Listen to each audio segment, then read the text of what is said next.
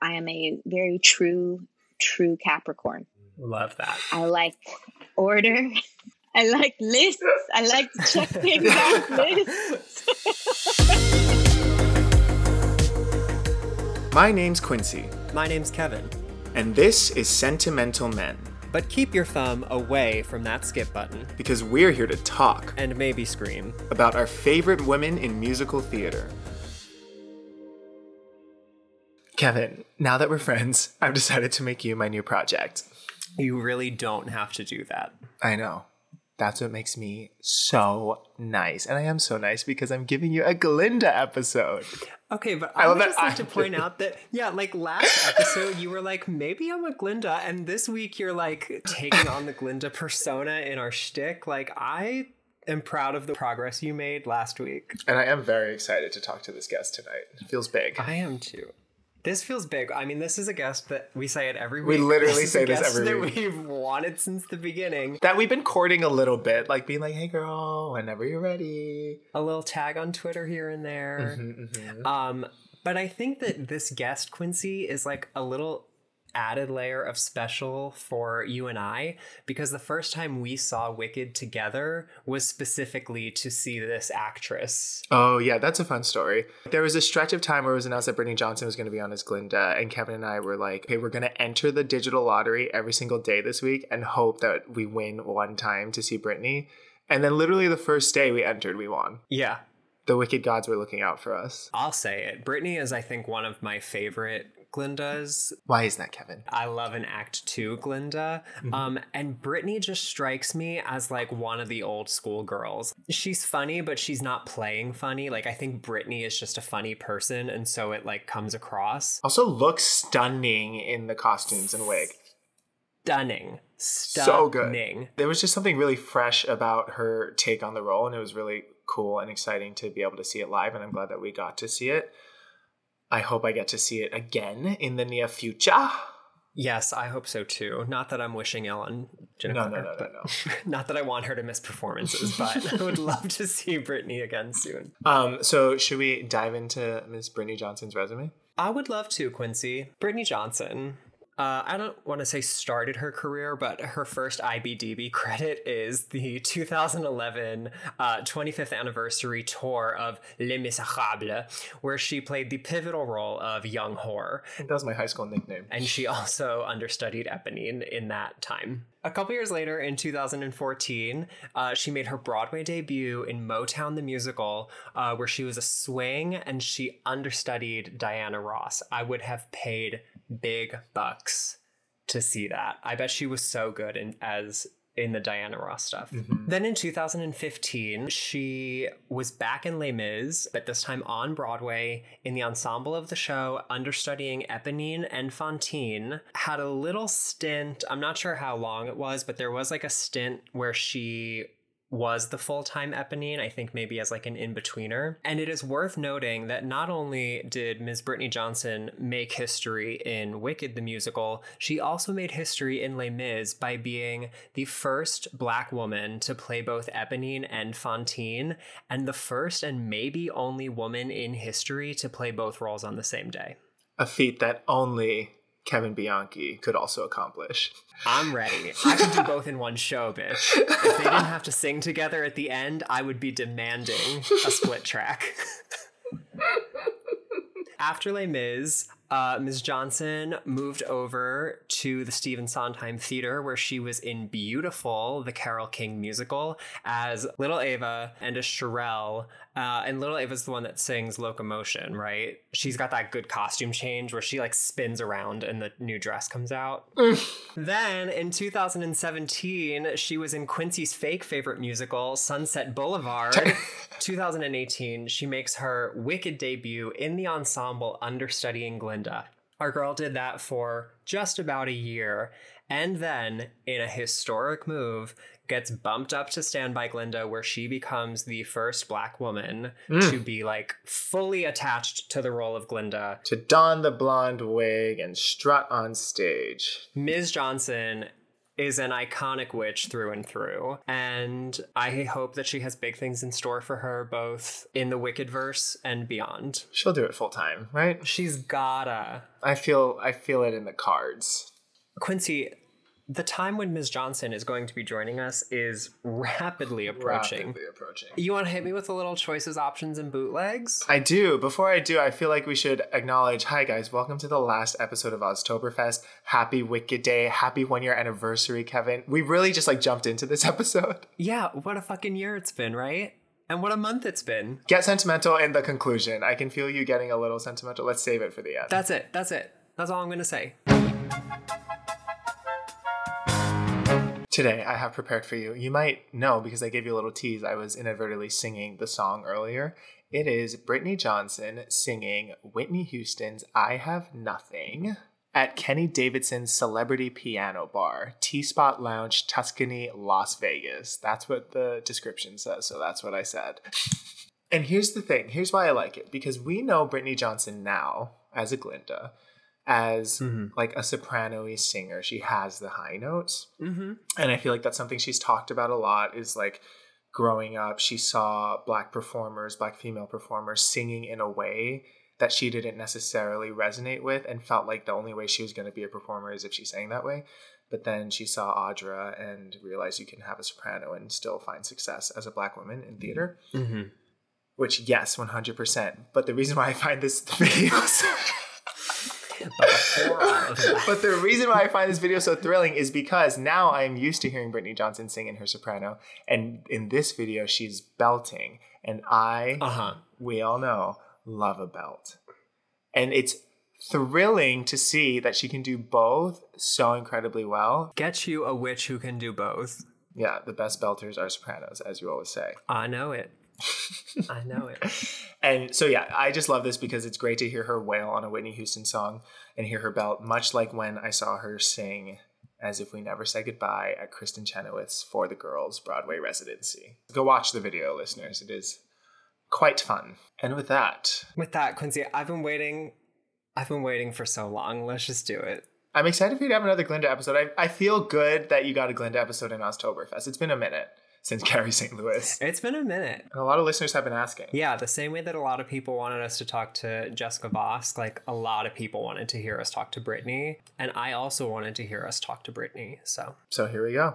Let's hear it.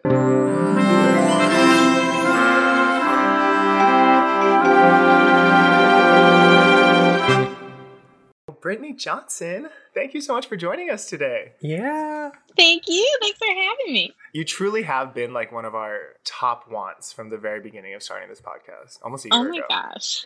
it's true, and I would say our top wants for our listeners as well. Like I would say at least twice a week we get a DM that's like, "But when are you going to have Brittney on?" So we start every interview by asking, how did Wicked the musical come into your life? Not necessarily you went into audition for it, but like the show itself. Yeah, I want to say it came into my life. I did a um, summer program when I was a sophomore, maybe going into my sophomore year of high school. Mhm. And it was really my first time being exposed to musical theater, really in general. Like I, w- I didn't really grow up with musicals, except for like the ones on VHS, you know, Annie and Cats and yeah, Yeah. um, and um, I mean, there were these girls there. They were obsessed with Wicked, and I was like, "What is this Wicked? Like, what are they talking about?" And they would go around singing "Loathing" all the time, and I was like, "I don't know what's happening." Like, I thought they were because the girls were twins, and so they Oh. were like petitioning to get to sing the song together. And so I thought Elphaba and Glinda were sisters for the longest time until I actually saw it. I saw the tour at the Kennedy Center, and I was like, "Oh, that's not what it's about at all." Do you remember who you saw on tour? I knew you were going to ask me that. I didn't know at the time. Like, I didn't know that was a thing I was supposed to remember. You know, sure. Yeah, Sure. yeah, yeah. I remember loving it. I mean, it was amazing. Because you were a theater, that program you did was like the NYU theater program, right? Well, that was different. That was the summer before my senior year. I did Mm, that. Gotcha. So you weren't like a theater person? This wasn't on your radar? No, like I, I wanted to sing. That's all I wanted Yeah. to do growing up.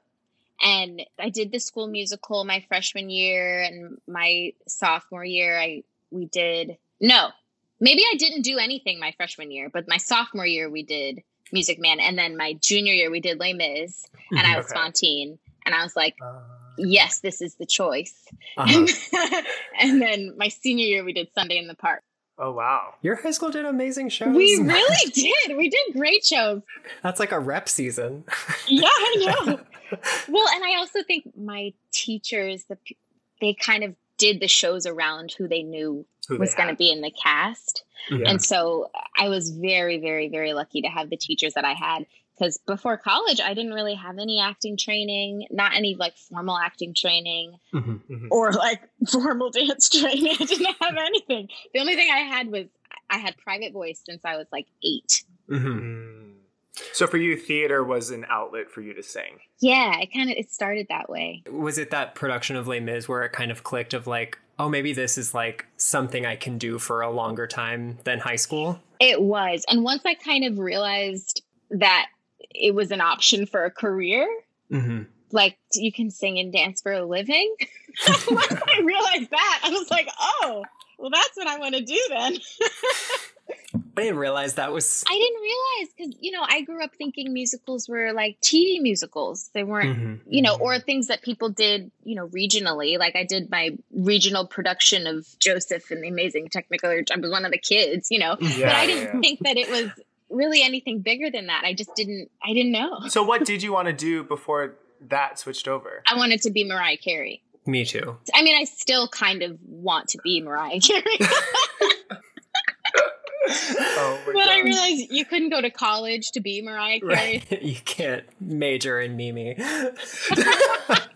Okay, so we saw Wicked that first time, and were you hooked? Is it a show that stayed with you? Because some guests are like, I saw Wicked and I immediately knew I wanted to be in it, and some are like, I saw it and I was like, okay, yeah, that was a show, and then I went into audition for it later and I booked it. Where did you kind of I- fall on that spectrum? I remember loving it, and I remember it being like, because this this also is the beginning of my you know theater awakening. I want to say it was no, it was the second touring show that I saw. The first one I saw was Ragtime. Uh, Mm, And that one was like, uh, it was really the first time I saw myself on stage. sure. And Yeah. so I was like, oh, okay, there's a place for me. And then I saw Wicked and I was like, this is really cool. But I didn't have any kind of like perception either way of where I could or couldn't fit. Mhm. I just knew that I really enjoyed myself. And then when I got to college, seeing shows and actually like training and being more kind of like in the world or at least preparing for the world Mhm. and realizing that it wasn't at the time and still we're still kind of getting there. It wasn't just open to everyone. It was like you have a type and even if you can sing it if you don't look it then it doesn't matter. And I, I feel like my entire college experience was me trying to like fight against my type i was like no i can do everything and i, I want to do everything yeah. Because you've talked about before how you kind of grew up seeing black women performers singing in a certain type of way, and that wasn't necessarily where you resonated.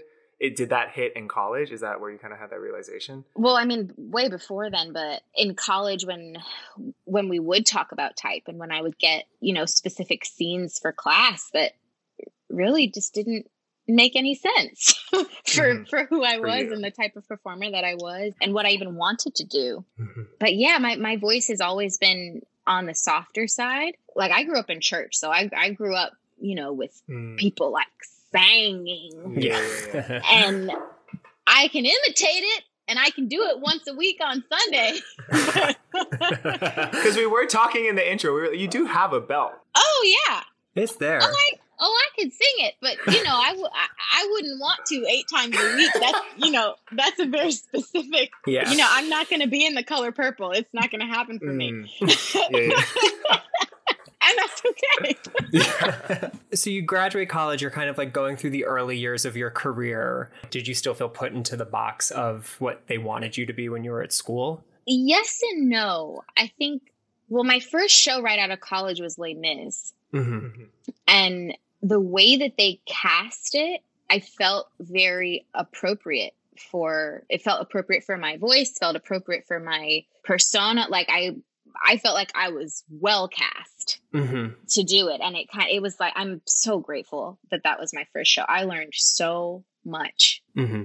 Honestly, I mean, it, it it's maybe hard to say this or bad to say this, but I saw specific characters as Mhm. I'm not going to play this character, even though I can sing it. I'm not going to be Fantine because I haven't seen it done Gotcha. and she's always blonde and she's all and this mm-hmm. is their their archetype i can play eponine i can play the suffering one who you know has a love for someone that's unrequited and that's Right. you know that's the stereotype that i always saw.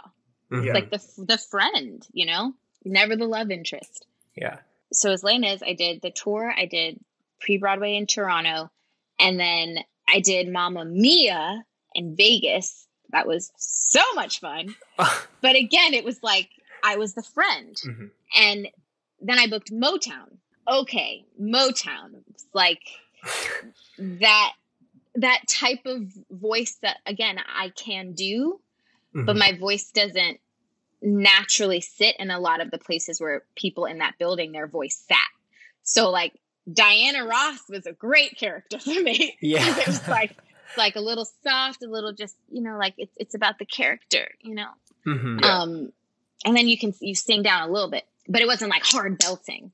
Was there a level of when you were auditioning for shows, like, oh, I don't want to go into parts that I would be just like stereotypically typecast in? Or were you in the beginning, especially just going wherever you could get a job? I think in the beginning I just was like I want to audition for everything. I want if I have an opportunity to audition for something, I want to. I was always reaching out to my agents, like, I want to audition for this, I want to audition for this. And a lot of times I wouldn't get the audition, but I was trying.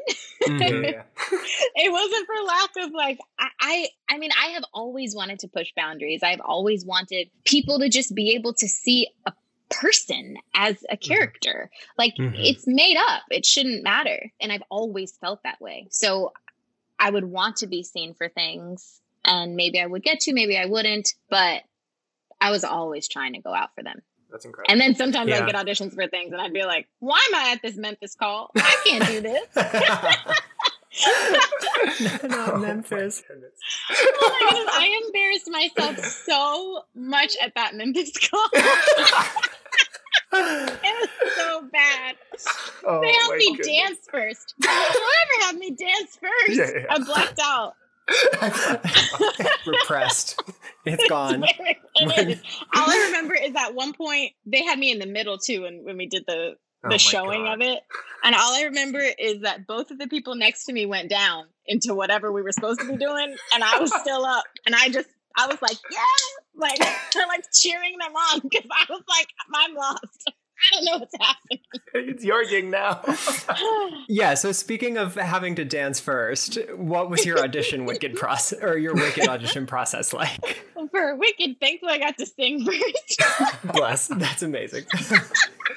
what did you initially go in for? Like, what was the initial audition for? it was for a Glinda cover. Really? Okay. That was my very first time auditioning for Wicked. I had never been able to audition before. And did you realize the kind of gravity that that carried when you were like, "Oh, I'm going in for a Glinda cover. I don't think this has been done before." Well, yeah. I mean, I, I remember when I first saw the email, I was like, for Glinda? Like, I thought sure that when I finally got a, you know, audition, it'd be for Elphaba. I was like, that. Mm. Were you mentally prepared to go in for Elphaba? I wasn't mentally prepared to go in for anything because, I, I mean, in 10 years, I'd never gotten a Wicked audition. so, so when it came through, I was like, oh, Mhm. okay, yeah, I'll go in. I d- honestly, I didn't think anything past the first audition. Mhm. I was like, I'm gonna be prepared and I'm gonna get to go in and sing this material for people. And that, like, that was it. That's enough, right? That, yeah, I was like, okay, let me prepare. And I like picked out my outfit and, you know. Yeah. Because regardless of if you book, performing for like those people is just good for your career. I feel like. yeah. And well, they started me, you know, I, I auditioned for casting and then they Mhm. brought me back the next day and I auditioned for some of the team. Mhm. Then I had to dance. and then they had me come back in one more time for everybody. What were you doing in the audition? I had to do the opening, Let Us Be Glad, Okay. and Popular. I think that's it. And then some of the scenes. Yeah, Yeah, and then yeah, some yeah. of some of the scenes. Telsey had never really seen me in that light. They Mhm. never heard that part of my voice. I never really got Oh. called in to to play those kinds of roles Mhm. again because of of typecasting. Because is it fair to say that that soprano is where you prefer to live vocally? That is where I more comfortably live. That's actually how I was trained initially. And so then when you were um, in these auditions and going in, like, we've had other guests say, like, I realized like the way that I was getting notes was like they wanted me to succeed. Like they wanted to help me get it right. Like, did you feel Yeah. Oh, I absolutely felt that way, especially in that dance call. Even when I booked it and I was in rehearsals, every time I got lifted, I would giggle. So every time they would lift me, I would laugh in the audition. Uh-huh. But I could tell that they really did want me to succeed because of how like they came over and they worked with me and they they were just making sure that like I understood the movement so that when they recorded it, it was seamless. it was the best it could Yeah, be? yeah, yeah. Like it, it was a really welcoming audition. Like it didn't feel usually when I'm in dance auditions for a good reason, I'm terrified. And I I remember f- feeling very much like this is a work session and they they want to Mhm. feel they want to see if you can pick up movement. Do you remember a point in the audition process where you got emotionally invested and you were like, "Oh, I want this"? If I'm super honest, I never let myself get there. Really? Okay. Not with this show. I didn't let myself get there. And especially because earlier in that year I had gotten so close with other things Mm. that Mhm. it was just and then they went you know the traditional way or whatever you know Mhm. whatever Uh, and i was like you know i just i don't want to get too excited about this i want to enjoy the fact that i've gotten this far and Mhm. enjoy the fact that now this casting office knows that i do more things and i've gotten to sing this music in front of people you know maybe it'll come back around again who knows but Mhm. like i every single time it was just about that time At- at what point did it click? Like, okay, this is real. This is happening. Was it when the offer came, or was it? yeah. What was getting that call like? it, it all happened so fast i Mhm. mean it was like it was like a two week period from my first audition to my first rehearsal That's like it was quick. it was That's fast. really quick. so it was like oh i got this audition cool oh i'm gonna go in again cool oh again oh okay i guess i'll go dance oh, oh okay yeah yeah i'll go in another time i booked it Yeah. rehearsal is on monday like it was it was it was like that fast. Like even I mean, I probably didn't even really realize where I was that first week of rehearsal. Like I just was like, Doing it. yeah, okay, just learning and because I was learning Yeah. my ensemble track. So Mhm. it was like I'm just trying to remember all the dances. yeah. What was your ensemble track? I in Emerald City, I had the hat with the little swoop. Oh Um, this one, this one. Uh huh. Yeah, yeah. yeah. Okay. And I have the mob coat that looks like a bottle. cute. Mhm. It's like Mhm. Yeah, so I was just, I mean, I was just focusing on trying to learn how to sing instead of laugh every time I got picked up. Do you feel like being in the ensemble helped you in your career? Like, did you pick up skills that were beneficial to you as a performer? It, it's definitely a different world. Like Oz is a different world. Yeah. Because we've heard from other actresses that, like, Wicked as a show is just so different from any other Broadway show you're going to do. And it's so, like, regimented, and you have to, like, be in this spot in a way that other shows aren't. Well, th- a lot of the other shows I was in were like that too. I mean, especially because Les Mis, if, if you've seen it, everything is so dark. Yeah, Mhm. yeah, yeah. And so if you are a principal, you have to know where the light's going to be or else you're not going to be No one's seen. going see. Yeah. Well, and much like Wicked, Les Mis is like a machine. Like it's like a Mhm. big Yeah. cultural phenomenon where Yeah. people show up and they want one thing. Exactly, and Yeah. that and it, it's it's definitely like that. It's like this is the machine, this is how it works. Here you fit into it, and here it Slot is. in. Mhm. Yeah. Whereas Mamma Mia was like much more free and like yes, you have to be on your spot, but like you're not going to get hit by a moving set piece, really. Yeah. Whereas Motown, those set pieces were flying off stage, and like you had to step off the platform at the right time, or you were going with it. There were quick Mm. changes, beautiful. There were like serious quick changes that happened Oh, yeah. behind moving pieces. So I, I'm used to specificity, Gotcha. I think Mm-hmm. I I think I kind of thrive on it. Were you thinking like I want to climb within this company, or were you just like, great, I'm going to do Wicked for eight months and No, I definitely wanted to play it. I mean, I wanted to make that history. Mhm. And more important than just making history, like it's really was about laying down the groundwork for other people to come after me. Mhm. And I was like, if I'm in the door already, I just got to keep kicking the door till it's all the way down. And that was kind of my thought for all of it. It was like, just keep going. Just, keep, Yeah. Yeah. just don't mess up. Don't break the show. So then, on that note, did you kind of because we've heard from former standbys who went to lead or understudies who went to standby that they kind of internally advocated for themselves to get that bump up? Is that something you were doing when you were understudy? yes and no. I mean, when you're one brand new to a company that has been around for so long, there are like inner working protocols. It just like didn't, you know, there's some things like I don't have, I didn't have wasn't right. relationships with those people. Mhm. And so I didn't feel comfortable talking to the associate director Yeah. you know, about that. And then there was a lot of like, I am a person of color. I am the only one that's ever been hired to do this. I'm not going to make waves. I'm not going to Mm. make myself any kind of problem. I'm not I'm not going to do anything that be could be misconstrued as anything negative. Mhm. Which is a tricky line, I think, to play. In it's very aspect. tricky and it's something that i mean I, i'd been doing really my whole life and my my whole career it's not my first time being the first anything you know it is something that i am grateful for the conversations that have been happening around it Mhm. since the pandemic and post pandemic and i definitely approach my role in the theater in wicked yes but in the theater world in general i think i approach it a little differently now i'm definitely not afraid to speak up now. And especially because i i'm always respectful and kind. And i Mhm. think that is what is most important is as long as the person that you're speaking to knows you have respect for them even if you disagree then you can have those conversations. Well, and especially in this like post, well, we're still in it, but like post pandemic era where racial inequality stuff is on the forefront of everyone's minds, do you feel some sort of added pressure being kind of one of the beacons in Broadway for this movement? yes Yeah. In You short, know? yes. my answer is yes It's got to feel dicey for you, I imagine. you know it is it is a great responsibility and it's great in all of all of the definitions of great because it it's never been something that i didn't think i could handle and it's never been something that i was afraid to handle because i do feel like i was kind of made for this i've i have grown up as the only or one of the few in almost all situations of my life Yeah. hmm and I've learned how to maintain my individuality and who I am, but also how to adapt in certain situations.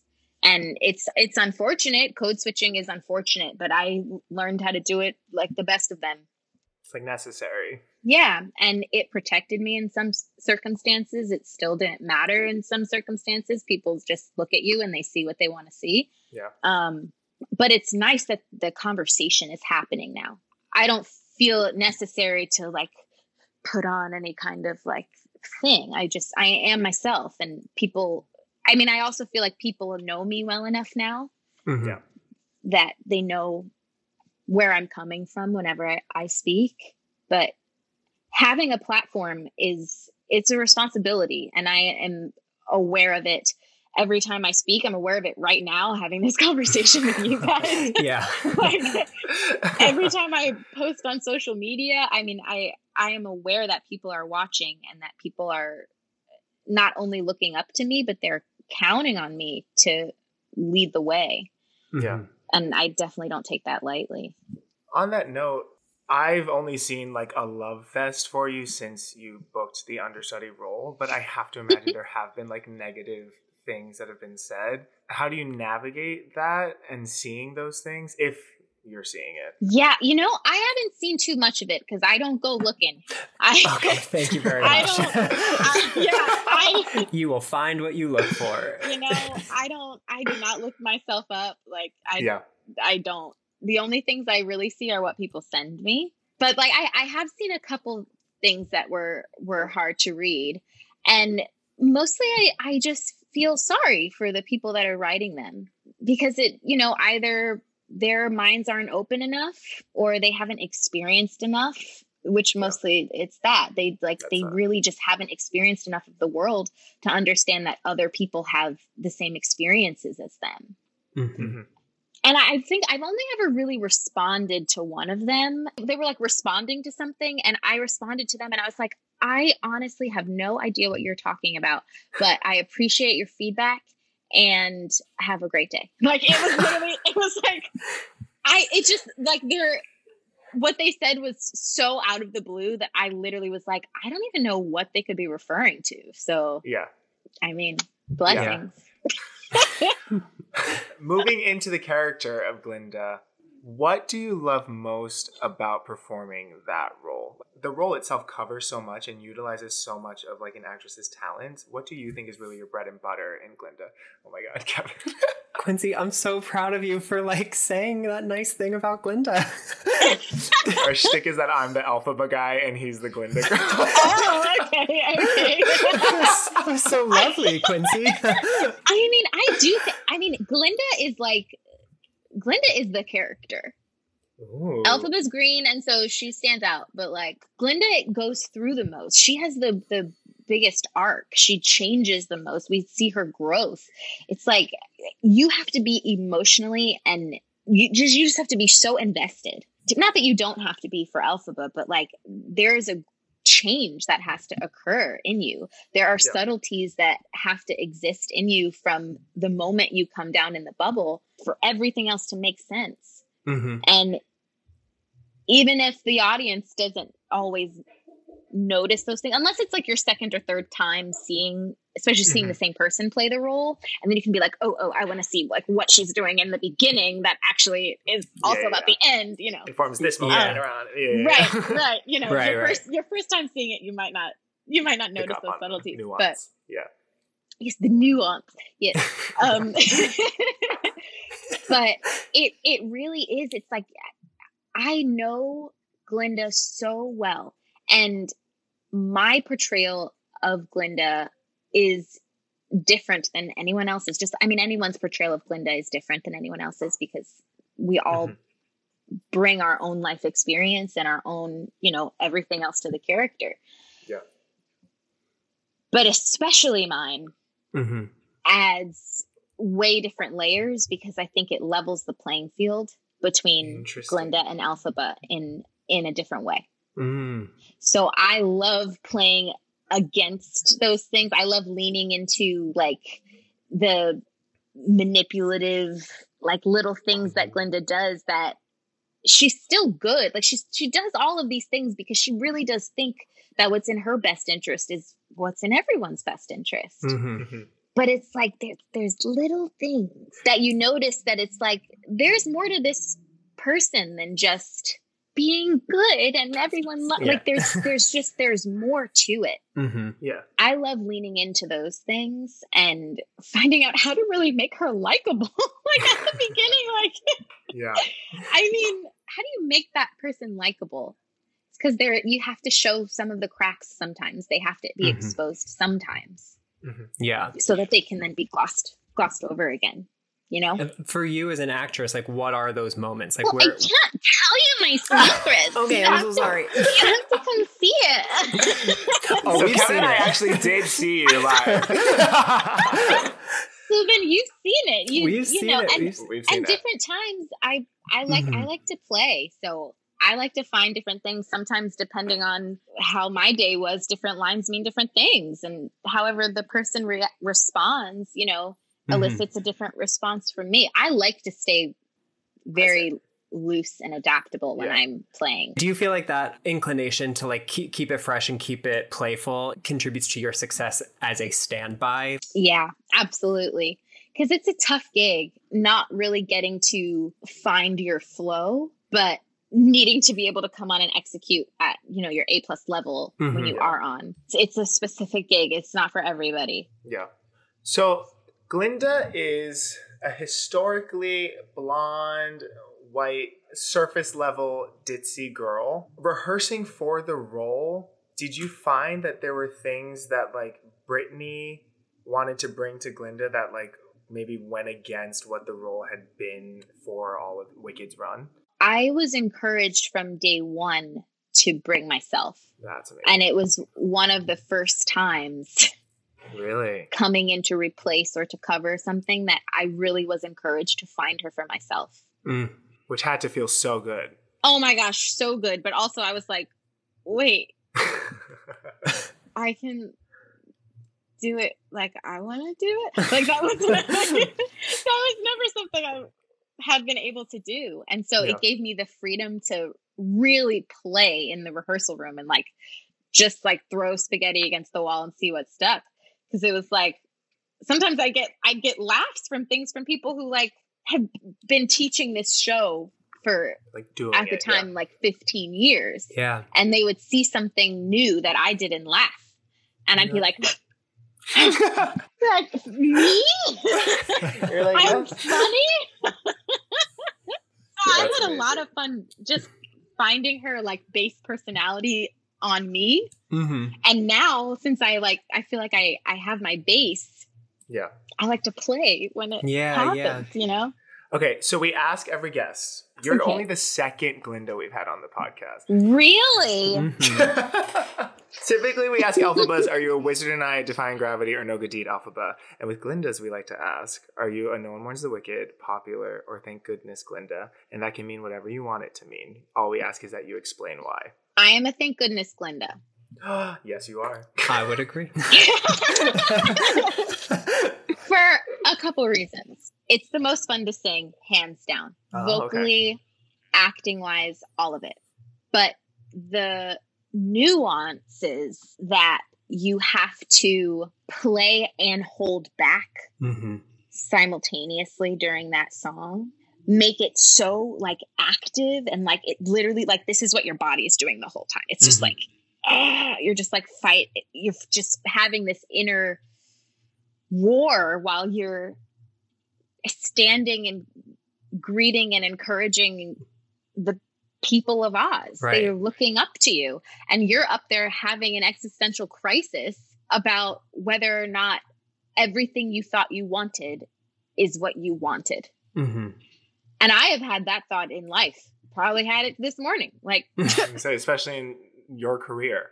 oh yeah, all the time. Like every time I say, "Happy is what happens when all your dreams come true," isn't it? I am asking that question every night because it just it's so heavy. Mm-hmm. there is so much responsibility and you only live one time you get to do this one time and so the choices that you make matter Yeah. so i'm a thank goodness glinda Bringing it back. a fantastic answer. So the anniversary is coming up. yeah Like, What was that like for you to be the Glinda that America saw on TV? oh my goodness so exciting so exciting. It was kind of like I was talking about earlier, how like it didn't really register till I was there. We rehearsed for today's show, and like we we even got there in the morning, and like I was like, yeah, yeah, I'm I'm here at the Today Show, Yeah. and then it wasn't until you were still like was, wiping the sleep out of your eyes. it's early morning. It really is. And like we blocked it and like you know I, we had our own like dressing space and it's all over the walls. There's all these led screens with the today show logos and you know all this stuff. And i just remember walking in with my tea being like cool yeah i'm at the today show. Just like it was just another day at the office you Mhm, know? Yeah. and then as soon as we did it and it was live there's just something about live performance. Something energizes in you. It's like the fuse is just lit and you're like! and then it was like oh i'm on the today show and i'm here and i'm you know Turning it out. but up until then i was so calm i was like yeah absolutely yeah where do you need me to stay absolutely i can do that hmm and then it was on and i was like And it was a segment on the Today Show. I was like, oh, they're doing another number? Oh, another one? I was like, it was it was like and i was getting i was getting calls and like videos of myself from people i, I hadn't spoken to yeah. in years i mean people just like it felt like a not this i'll, I'll say it had reminiscent uh feelings to when i made my debut Mhm. It was Oh, like wow. people were just like, Wow. wow, like this was something that I- got to see and that my, you know, kid got to see and that, you know, because it, it was on television. Exactly. Where it's like it's one thing to do it on Broadway and be the first, but then to do it on national television is like a real moment, I think. Yeah. Yeah, that's really cool. Before we wrap up, friend of the pod, Riley Costello, told Oh, us that we have to what's ask you? Oh, yeah. about Adventure Day. Yay, Adventure Day. okay, so I moved to LA over the pandemic, Yeah. Okay. and I lived like 15 minutes away from Riley. So we saw each other pretty much every day, not every Okay. other day.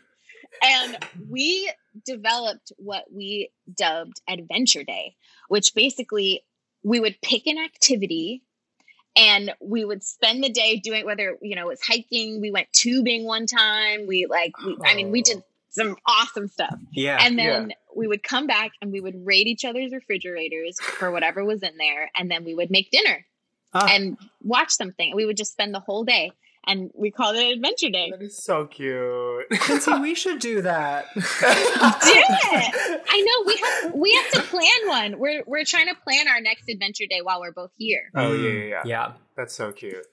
oh, Brittney, thank you for joining us. This has been so fun. Yeah. Thank you so much, Brittney. thank you for having me Where can people find you online, Brittney? find me on the instagram and the twitter Uh-huh. Mhm. at sunny brittney Love it. And you are very sunny. I- are oh, very thank Get you. it now. But yeah, those, those are those are the best places to find me, and then everything else is on one of those pages. If you, I, I coach and everything, and the links if you want to book a session with me, either for Wow. life coaching, like I do, I do life and relationship coaching, Okay. and then I also do artist development coaching and like performance coaching. She contains multitudes. Multitudes. She's got the range, honey. yeah, but Oh the my links to those are on my Instagram. awesome. Amazing. Thank you, Brittney. Thank you guys for having me. Are you just ecstatic? I am basking in the glow, the soft pink glow of yet another glamorous, gorgeous, Glorious. gooptastic conversation. I'm really glad we got a Glinda episode into Oztoberfest. I feel like it really rounds things out. And with a Glinda like Brittney, who is like not only a current Glinda, but is also like one of the Glindas. You know what I mean? The Glindas. Like with two E's. Canon Glindas. Yeah, c- canonical Glindas. Yeah, no, a really like interesting conversation. I feel like we covered a lot of things that we normally don't cover on this podcast. So it was great to have Brittney on and get to do that. Mm-hmm. One thing I thought that was interesting is when we were talking about because something we've heard, and I don't think this is tea to share from the guests that we've had on, is that like Wicked is very regimented when you go into it. It's a Chili's. It's a Chili's, to quote Ms. Vosk. It's a Chili's. um, but it was interesting to hear that Ms. Johnson is used to working at Chili's and she loves the order of Chili's, the structure that Chili's provides. we gotta drop the Chili's metaphor. You're like, Brittney's bringing out the appetizers. She's refilling your drinks. She is used to working at Chili's. She's bringing out the dollar margaritas. Is that Chili's? No, that's Applebee's. That Brittney said that she kind of like works well with that like hyper specificity. Which makes a lot of sense when you think that, like, oh, she started in Les Miserables. Yeah. But then what was interesting too was that then she said that, that Wicked, capital W, like gave her the freedom to really like bring herself into the role, which Yeah, it's like also unusual. also from what we've unusual and uh, for somebody who like likes lists and likes order and uh, i would imagine there's probably like some push and pull there of like like no i Yeah. want you to tell me what to do like i i, I want to Yeah. know how i'm supposed to do it If I ever went into Wicked as the wizard, I'd be like, tell me exactly what choices you want me to make, and I will do it. yeah i cannot say i would be the same as dr dillamond Honestly, a gay Dillamond works. I would love a gay dillamond he is supposed to be an othered member of society Because he's a goat. yeah and elphaba's green we're working with very thinly veiled metaphors here quincy Sorry, that was aggressive. Another interesting point that I think she brought up is how when you have a Glinda of color on, it levels the playing field with Elphaba. And then Elphaba is not othered only because of the color of her skin. And I think that does bring a really interesting dynamic to the show and to the Mhm. roles and to the friendship. like because that playing field is even on that level of things it's like Mhm. oh she's just like a regina george like she's just like it's fun to hate her now Yeah, oh sure. Because I don't have an issue with Regina George. I actually love i love Regina to watch her be mean Yeah. I'll listen to World Burn. boy will i And I also think like having an Elphaba of color and a Glinda of color would really, really level that playing field and bring a super, super interesting dynamic. So when Ciara Renee takes over from Lindsay Heather Pierce and Brittney Johnson takes over from Jenna Claire Mason, we're manifesting it. I think it will be thrilling. I will be there on opening night. Brittney, thanks again for coming on. It was like truly bucket list guest. We're so thrilled that we got to talk to you. Thank you so much it was a joy to have another glinda episode I think it's time for Stuck on SJB. Listeners, take note of how I placed that better. If you'll recall, one time I tried doing that and it was right on my break. right on the passage have been in a very funny girl mood lately um, because I love Funny Girl. I love that score. It's like one of my top three favorite overtures of all time. Um, and I'm very excited for this revival. I'm excited that I get to that there's going to be a funny revival while I live here in the city. I'm excited to see Beanie in the revival. I'm rooting for her. I'm cheering for her. I'm excited to see Ramin. I'm excited to see him and I'm excited to watch him in the play. Yeah. so today for Stuck on SJB, we're going to talk about Funny Girl, but we're not talking about the Wichita Pro Shot. No, no. Mmm. Curveball. We are talking about the Broadway by the Year 1964 concert. Stephanie J. Block is singing. 1964? It didn't happen in 1960. Oh, okay. It, was yes, like, Quincy. whoa. She was Stephanie J. Block is hundred. it didn't happen Sorry. in 1964. It is a concert of songs that opened on Broadway in 1964. Listeners, the way he framed that was misleading. So this is back in like 2009, I think. Right after 9 to 5. Right after 9 to Yes, and the vocal quality is very familiar to me because of the 9 to 5 soundtrack or the 9 to 5 cast recording. So, are you and I'm the greatest star Fanny Brice? Are you a Don't Rain on My Parade Fanny Brice? Or are you a People Who Need People Fanny Brice? None of the above. Stephanie J. Block is a You Are Woman Fanny Brice. Uh, if you're not familiar, it's kind of like the courtship song where like Nikki Arnstein is uh, putting the moves on Fanny and she's like, what? It is a fantastic comedy piece. And as we have been discussing recently uh, on the pod, is Stephanie J. Block is a comedy queen. And so she's slaying this number. The available recordings or like the popular recordings of this song are Barbra Streisand, who has like such a specific placement in her voice. But Miss Block like approaches the song from a very like light, almost speak singy place. Barbra comes at it from a speak singy place, but it's like a chesty speak sing, and Stephanie's coming at it from the like I swear to you, I have to do it Mhm, place, mhm, like in the mhm. opening of nine to five. I swear to you. Yeah, have to I knew you would know what I do meant. it. Get through it. When is the Actors Fund gonna do a 9 to 5 reunion concert? Not soon enough. Maybe for the 15th anniversary. Because the 10 already passed. I'll take it. I'll take it. if make not, it we'll happen. produce it. That's the that's Yeah. the live show. Um, That's and yeah, and so I love seeing the song. I love seeing Stephanie be so funny. I love hearing the song sound a little different, and it really primed me and amped me up to hear Beanie's take on the role, which will be decidedly different than Barbra Streisand's ro- take on the role vocally. Kevin, that was a great song on SJB. I haven't seen it, so please link me and I will watch it. I'll send it to you right now. This is the conclusion of Oztoberfest. We are taking a break through the rest of this year. This was a super fun month. And a, a super fun year, Quincy. This is this is our one year anniversary. Yeah. we can't it, let that slide by. This is monumental for us too. it is our one year, and I do feel like we have done a lot in a year, Kevin. This is our 28th episode, Quincy. Like, that's a lot. It's a lot. We are going away from your main feeds. We'll be on social and everything, obviously, but Mhm. episode wise, we're going away from your main feeds until sometime early next year. Mhm. However, if you're in our green circle, we will be coming out with little mini bonus episodes. yeah during this break, a little less edited, a little less produced, and not about Wicked. not about Wicked. We're gonna pick other musical topics to Yeah, to talk about. That's going to be more Kevin and I shooting the shit, which I feel like is fun, and I'm excited to do with you, Kevin. I feel like we've been talking about Wicked a bit too much. Quincy, do you remember at that fucking brunch table like six weeks ago? I said we're gonna stand up Oh, this is kind of full circle. and we're not gonna stop talking about Wicked until October 31st. And here we are on October 30th, Stopping. ceasing our conversation about Wicked. Guys, take care. Stay in touch with us on social. We'll be here. Happy Halloween. Join the Green Circle. Join the Green Circle. Happy Thanksgiving. Happy New Year. Merry Christmas. Leave us a rating and a review. But yeah, please go and leave us a rating and review. It would be much appreciated. Yeah. This has been so fun. It's weird that we're saying goodbye.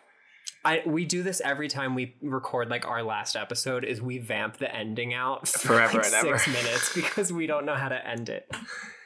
We'll see you soon. And oh, deep tease, we're shaking things up when we come back. And if all goes according to plan, Kevin hates when I do this, but if all goes according to plan, the first guest that we come back with is gonna be a curveball, but an exciting one.